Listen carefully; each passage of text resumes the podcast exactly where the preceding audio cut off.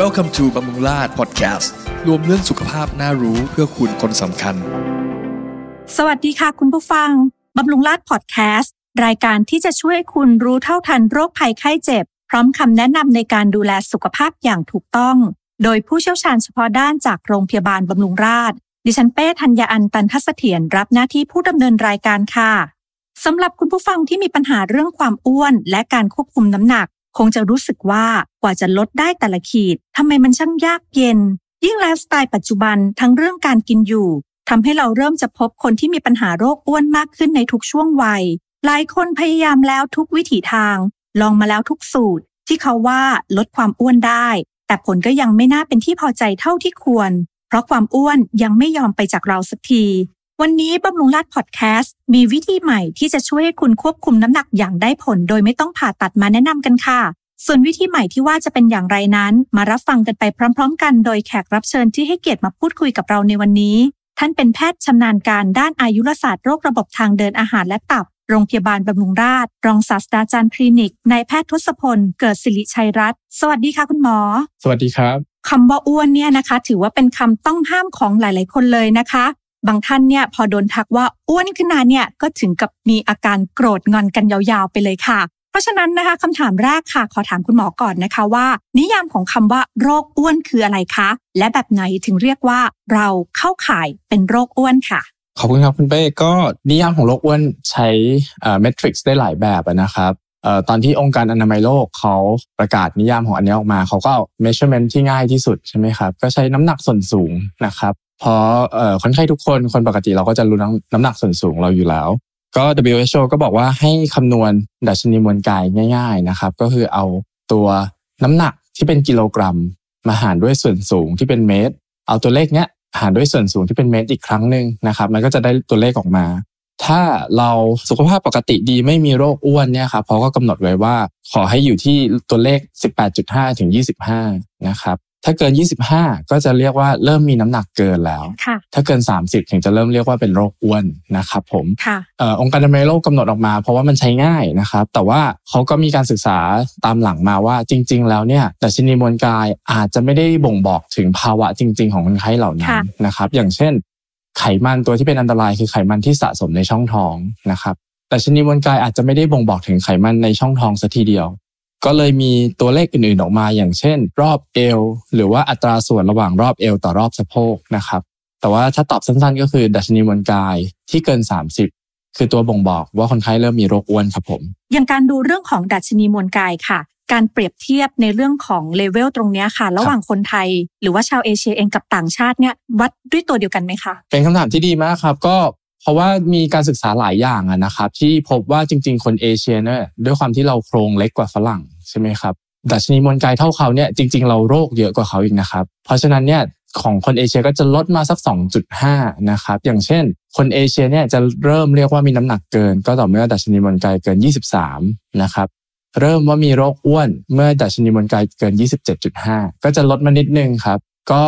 ของฝรั่งถ้าดัชนีมวลกายเกิน 40เนี่ยเขาจะเรียกว่าโรคอ้วนอันตรายทำไมถึงเรียกว่าอันตราย เพราะว่ามันสัมพันธ์กับอัตราการตายที่เพิ่มขึ้นนะครับคนเอเชียเนี่ยถ้าดัชนีมวลกายเกิน 37.5ปุ๊บเราก็จะเรียกว่าคนไข้เริ่มมีโรคอ้วนอันตรายแล้วครับ ค่ะ อย่างนี้เนี่ยคำว่าโรคอ้วนเนี่ยในการวินิจฉัยของคุณหมอ กับการวินิจฉัยของตัวคนไข้เอง อาจจะอ้วนกันคนละแบบใช่ไหมคะอย่างตัวเราเอาสมมติว่า ถ้าเกิดเราไปส่องกระจกมองดูหน้ากระจกแล้ว เราอาจจะคิดว่าตัวเราอ้วน แต่จริงๆแล้วเนี่ยเป็นการอ้วนแบบอ่าดูจากดัชนีมวลกายหรือว่าเป็นการดูด้วยสายตาอ่าใช่ครับค่ะ ก็จะบอกว่าเอ่อปัญหาเนี้ยเนี่ยพบทุกคนนะครับแม้กระทั่งตัวผมเองบางครั้งก็จะแบบเอ๊ะ น้ำหนักขึ้นหรือเปล่าใช่ไหมครับ แต่ว่านิยามที่องค์การอนามัยโลกเขากำหนดมาเนี่ยเพราะเขาพบว่ามันสัมพันธ์กับโรคอื่น ๆ ที่จะมาพร้อมกับโรคอ้วนเช่นเบาหวานความดันโรคไขมันสูง เพราะฉะนั้นคุณผู้ชมหรือคุณผู้ฟังที่คิดว่าอาจจะดูเหมือนว่าตัวเองมีโรคอ้วน ถ้าคำนวณแล้วดัชนีมวลกายปกติ ก็ไม่ต้องกังวลมากจนเกินไป แต่ผมก็แนะนำว่าก็ maintain healthy lifestyle ถ้าสมมติว่าอยากจะปรึกษาคุณหมอ ก็ลองปรึกษาคุณหมอที่ทำเอ่อทางด้านโรคอ้วนนะครับว่ามีวิธีไหนที่ทำให้เอ่อเรารู้สึกว่าเราเสี่ยงกับภาวะโรคอ้วนได้น้อยลงนะครับผมค่ะถ้าอย่างนี้โรคอ้วนที่มาพร้อมกับความเสี่ยงดังที่เมื่อสักครู่ที่คุณหมอมีการพูดถึงอะนะคะ ว่าอาจจะเสี่ยงต่อการเกิดโรคต่างๆ เช่นโรคเบาหวานหรือว่าโรคความดัน ยังมีโรคอะไรอื่น ๆ ที่พร้อมจะจับมือตามมากับความอ้วนบ้างไหมคะครับผมก็เยอะแยะเลยครับ ก็เริ่มจากโรคที่คนทั่วไปทราบกันดีนะครับ เวลามีโรคอ้วนก็มักจะมากับโรคเบาหวาน ความดัน โรคหัวใจ โรคไตวายเสื่อมเรื้อรังนะครับ แต่ที่คนยังจะไม่ค่อยทราบกันจริงๆเนี่ยก็คือ เวลามีภาวะโรคอ้วนแล้วเนี่ยจะมีมะเร็งที่ตามมาด้วยนะครับ มากถึง 14 มะเร็งนะครับค่ะก็ไล่ตั้งแต่ศีรษะจนเท้าเลยครับมะเร็งเยื่อหุ้มสมอง มะเร็งไทรอยด์หลอดอาหาร เต้านมนะครับมะเร็งของโพรงกระดูกนะครับมะเร็งตับ มะเร็งกระเพาะส่วนต้นนะครับมะเร็งตับอ่อนมะเร็งไตนะครับมะเร็งอ่าทางคุณผู้หญิงก็จะมีพวกรังไข่นะครับ มีมดลูก เยื่อบุโพรงมดลูกนะครับ แล้วก็ตัวของมะเร็งไส้ตรงและลำไส้ใหญ่นะครับ อันนี้เนี่ยจะเป็นอันที่คนอาจจะไม่ค่อยทราบกันว่าจริง ๆ โรคอ้วน มันทำให้เกิดภาวะอักเสบตลอดเวลา จึงไปกระตุ้นแคสเคดเหล่านี้ครับทำให้อัตราการเสี่ยงที่เกิดเป็นมะเร็งมากขึ้น และความเสี่ยงสุดท้ายที่คนอาจจะไม่ทราบกันคือถ้าเริ่มมีโรคอ้วนแล้วครับก็พบว่ามีความสัมพันธ์กับอัตราการตายที่เพิ่มขึ้นถึง 1.5 เท่าครับผมค่ะก็อยากให้คุณผู้ฟังหลาย ๆ ท่านนะคะ ต้องหมั่นดูแลตัวเอง มากๆแล้วนะคะ เพราะว่าสำหรับโรคอ้วนเนี่ยอาจจะเป็นบ่อกเกิดให้เกิดโรคต่างๆ ที่นำมาสู่การเสียชีวิตได้เยอะเลยทีเดียวนะครัคะบผมทีนี้ค่ะคุณหมอคะใครล่ะคะที่เป็นกลุ่มเสี่ยงที่จะทำให้เกิดโรคอ้วนได้บ้างคะแล้วก็พฤติกรรมแบบไหนที่จะพาไปสู่โรคอ้วนได้ค่ะครับผมก็เอ่อเริ่มจากกลุ่มเสี่ยงก่อนนะครับเอ่อฝรั่งเขาก็สงสัยว่าใครที่น่าจะเป็นใช่ไหมครับ ก็มีการศึกษาในระดับประชากรกลุ่มใหญ่เลยนะครับเขาก็รวบรวมกลุ่มโรคอ้วนที่เรียกว่า metabolic syndrome นะครับ ซึ่งรวมถึงไขมันความดันเบาหวานที่เมื่อกี้ได้กล่าวไปนะครับ เพราะว่าคนที่มีอายุมากขึ้นก็มีความเสี่ยงเพิ่มเติม คนไข้ที่เป็นกลุ่มละตินอเมริกา หรือที่เราเรียกว่า Hispanics นะครับ คนกลุ่มนี้ก็จะมีโรคอ้วนไขมันเกาะตับตั้งแต่อายุยังน้อยนะครับ คนไข้ที่มีเบาหวาน มีประวัติครอบครัวที่เป็นโรคอ้วน มีโรคเบาหวานอยู่เดิมในครอบครัว หรือคนไข้ที่ขณะตั้งครรภ์แล้วมีภาวะเบาหวานเกิดใหม่ขณะตั้งครรภ์ถ้าตามดูยาวๆแล้วเนี่ยคนไข้เหล่านี้ครับคุณผู้หญิงถ้าอายุมากขึ้น เขาก็จะเป็นเบาหวานเต็มรูปแบบ แล้วก็เป็นโรคอ้วนเต็มรูปแบบได้ คนไข้ที่มีไขมันเกาะตับนะครับมีถุงน้ำในรังไข่เยอะๆเอ่อภาษาฝรั่งเขาจะเรียกว่า PCOS นะครับแล้วก็สุดท้ายคือคนไข้ที่นอนกรน โดยจะขอเน้นย้ำนิดนึงครับว่าคนไทยและคนเอเชียเนี่ยครับอาจจะมีภาวะโรคทางเดินหายใจอุดกั้นขณะนอนหลับ รวมถึงภาวะไขมันเกาะตับ ในขณะที่ยังไม่มีโรคอ้วนเลยก็ได้นะครับ ผมก็ถือว่าเป็นภัยเงียบทีเดียวนะครับค่ะ นอกจากภัยเงียบต่างๆ เหล่านี้แล้วนะคะ หรือว่าโรคที่อาจจะเกิดจากพันธุกรรมด้วยใช่ไหมคะคุณหมอ ครับผมก็เอ่อโรคพันธุกรรมที่จะทำให้เกิดโรคอ้วนเนี่ยจริง ๆ แล้วจะบอกว่าเริ่มศึกษาในยีนใน center ที่ผมเคยทำงานอยู่นะครับ ก็เพิ่งตีพิมพ์เมื่อสักไม่กี่ปีก่อนนะครับเขาก็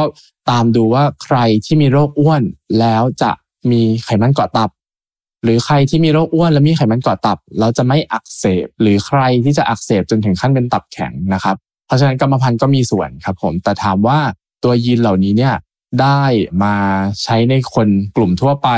ใช้ในคลินิกทางการแพทย์หรือยังก็ยังนะครับผมก็แต่มีการตีพิมพ์เกิดขึ้นแล้ว รวมถึงโรคอ้วนกลุ่มอื่น ๆ ที่อาจจะพบได้ตั้งแต่ในวัยเด็กนะครับ อย่างเช่นกลุ่มโรคที่เรียกว่า Prader-Willi syndrome แต่โรคกลุ่มนี้เนี่ยน้อยมากครับผม แล้วถ้าพูดถึงในเรื่องของพฤติกรรมแบบไหนล่ะคะที่เป็นพฤติกรรมที่นำพาไปสู่โรคอ้วนได้อะค่ะ ก็พฤติกรรมที่มีความเสี่ยงเนี่ยฝรั่งก็สงสัยเช่นกันนะครับผมก็สตดี้นี้เนี่ยทำในประเทศอังกฤษนะครับ เขาก็ติดตามคุณหมอคุณพยาบาลนะครับ ประมาณสัก1นึ่งแสนสองหมื่นคน ติดตามตั้งแต่ปี 1980 จนสักประมาณต้นต้นปี 2000 นะครับ ตามทุกๆ 4 ปี เขาก็พบว่า คนไข้กลุ่มที่จะไม่ develop เป็นโรคอ้วนเนี่ยก็อย่างที่เราทราบกันครับ healthy lifestyle ออกกำลังกายประจำทานอาหารที่มีถั่วมีผักนะครับ แล้วก็มีพวก whole grains มี seeds เนี่ยครับคนไข้กลุ่มที่อาจจะมีโอกาส develop เป็นโรคอ้วนได้นะครับ ก็คือกลุ่มที่นั่งดูทีวี physical inactivity ทำงานออฟฟิศแต่ไม่ออกกำลังกาย หรือว่าทานอาหารกลุ่มไขมัน แล้วก็กลุ่มแป้งเยอะกว่าปริมาณปกติครับผม ค่ะ ก็อย่างบางคนอาจจะเพลินกับการใช้ชีวิตนะคะ จนอ้วนที่เรียกว่าเป็นการอ้วนแบบไม่รู้ตัว ทีนี้อ้วนถึงขั้นไหนถึงควรที่จะปรึกษาคุณหมอดีกว่า หรือว่าจะปรึกษาได้ทันทีที่เริ่มรู้สึกว่าน้ำหนักตัวเนี่ยชักจะเริ่มเกินปกติแล้วดีคะก็ผมก็แนะนำว่าให้คำนวณอย่างที่เรียนไปนะครับ ก็คือคำนวณดัชนีมวลกายก่อน ถ้าสมมติว่าน้อยกว่า 23 หรืออยู่ระหว่าง 18.5 ถึง 23 เนี่ยและอยากจะลดน้ำหนักสักนิดนึง อันนี้เนี่ยอาจจะลองเองดูก่อนก็ได้ ซึ่งเดี๋ยวเราอาจจะมีการพูดเรื่องนี้กันในดีเทล แต่ถ้าเกิน 23.5เนี่ยครับก็อาจจะเริ่มปรึกษาคุณหมอแล้วครับ เพราะว่าอย่างที่เรียนไปว่าในคนไทยในคนเอเชียเนี่ยดัชนีมวลกายที่เป็นคัตออฟจะต่ำกว่าคนปกตินะครับถ้ายิ่งเกิน 37.5เนี่ยครับอันนี้จะต้องรีบมาหาคุณหมอเลย เพราะว่าโอกาสที่จะเป็นโรคอ้วนอันตราย มีอัตราการตายที่เพิ่มขึ้นในอายุยังน้อยเนี่ยครับจะเพิ่มขึ้นเยอะมากๆนะครับ กลุ่มนี้เนี่ยก็แนะนำให้มาเจอคุณหมอก่อน หรือถ้าคนไข้ไม่สะดวกคำนวณ พวกดัชนีมวลกายก็อาจจะแค่วัดรอบเอวก็ได้นะครับ ถ้าเกิน 35 นิ้วในผู้หญิง หรือเกิน 40 นิ้วในผู้ชายนะครับ ก็ให้รีบปรึกษาคุณหมอนะครับ ถามว่าต้องกังวลขนาดไหน ผมคิดว่าในประชากรไทยเนี่ยเริ่มจะต้องน่ากังวลมากขึ้นนะครับ เพราะการศึกษาสักประมาณ 40 ปีก่อนนะครับเพราะว่าคนไทยมีโรคอ้วนน้ำหนักเกินอยู่แค่ 8.6%ก็ยังยังไม่ถึง 10%นะครับปี 2016 ก็คือเพิ่ง 5 ปีที่แล้วเนี่ยมีการสำรวจครั้งใหญ่อีกครั้งหนึ่ง คนไทยมีโรคอ้วนถึงหนึ่งในสามนะครับก็คือ 33เปอร์เซ็นต์แล้วไทยเนี่ยจริง ๆ แล้วอะถือว่ามีโรคอ้วนมากสุดเป็นอันดับสองนะครับในประเทศกลุ่มอาเซียน เป็นรองก็แค่มาเลเซียนะครับค่ะก็ถ้าพูดถึงในเรื่องของวิธีการลดความอ้วนนะคะ อย่างที่พวกเราทราบๆกันเนี่ยส่วนใหญ่ก็คือจะใช้วิธีการในการควบคุมอาหาร หรือว่าเน้นในเรื่องของการออกกำลังกาย แต่ถ้าเกิดว่าบางคนนะคะทำสองอย่างนี้แล้วยังไม่ได้ผล เห็นบอกว่าทุกวันนี้นะคะ เรามีวิธีการอื่น ๆ ที่มาเป็นตัวช่วยในการควบคุมน้ำหนัก วิธีการดังกล่าวนี้มีอะไรได้บ้างคะคุณหมอ ก็จะบอกว่าลดอย่างไรถึงว่าได้ผลใช่ไหมครับค่ะมันก็เป็นคำถามที่ค่อนข้างเป็นคำถามเบสิกฝรั่งสงสัยสิ่งนี้ก็เลยทำการศึกษา พบว่าลดน้ำหนักเนี่ยแค่กิโลเดียวหรือปอนเดียวก็ได้ผลแล้วครับ ในในในการ improve นะครับสุขภาพโดยทั่วไปแต่ลดอย่างไรเพื่อจะลดอัตราการตายโดยรวม คือต้องลดให้ได้ 10%เป็นอย่างน้อยนะครับ ราะฉะนั้นเนี่ยองค์การอาหารและยาของประเทศสหรัฐอเมริกา เวลาจะมีการอนุมัติยาหรืออนุมัติหัตถการใด ๆ จะต้องมีบาร์นะครับที่จะต้องถึงให้ได้ก็คือต้องลดน้ำหนักให้ได้อย่างน้อย 10%นะครับเพราะฉะนั้นก็อย่างที่เรียนไปครับ ถ้าจะคุยเรื่องรายละเอียดเกี่ยวกับการคุมอาหารก่อนนะครับ ส่วนใหญ่เวลาคนไข้เข้ามาเนี่ย เราก็จะต้องคุยก่อนว่าเขาได้คุมได้เต็มที่หรือยัง เพราะว่าถึงเราจะเสนอหัตถการหรือเสนอยาให้เขาได้เนี่ย การที่ไม่ต้องใช้ยา และไม่ต้องใช้หัตถการก็ดีที่สุดใช่ไหมครับ คือใช้ทางธรรมชาติ ก็ถ้าเป็นทางอาหารเนี่ยครับ ก็จะบอกว่า diet control เนี่ยในคุณผู้หญิงก็ขอแค่ประมาณสักวันละ 1,200 ถึง 1,500 กิโลแคล ในคุณผู้ชายก็ 1,500 ถึง 1,800 กิโลแคล อันนี้เนี่ยก็สามารถหาได้ตาม Google search ได้ตามอินเทอร์เน็ต แต่ว่าผมก็จะแนะนำว่าถ้าคนไข้ไม่มั่นใจ ก็อาจจะมาพบนักโภชนากรนะครับ ที่มีความเชี่ยวชาญในการด้านในด้านที่จะแนะนำคนไข้ในการคำนวณตัวเลขเหล่านี้นะครับ การออกกำลังกายก็สำคัญครับ คือจะต้องออกกำลังกายให้ได้อย่างน้อย 150 นาทีต่อสัปดาห์ แล้วจะต้องเป็นสิ่งที่เรียกว่าเป็น aerobic exercise อย่างเช่น การทำโยคะหรือการยก weight เหล่านี้เนี่ยไม่ได้เป็น aerobic exercise เพราะถือว่าไม่ได้เสียเหงื่อใช่ไหมครับการเสียเหงื่อก็คือจะต้องวิ่ง จะต้องว่ายน้ำคือทำอะไรก็ได้ที่ร่างกายสามารถใช้แอโรบิก นะครับ ก็คือสามารถเผาผลาญได้ดีขึ้นนะครับ โดยทั่วไปเนี่ยผมจะบอกว่าถ้าคนไข้มีสมาร์ทวอชหรือว่ามีแอปต่างๆเนี่ยครับก็ให้เริ่มต้นได้ง่ายๆครับให้เดินได้สักวันละหนึ่งหมื่นก้าวนะครับก็คือถือว่าน่าจะเพียงพอ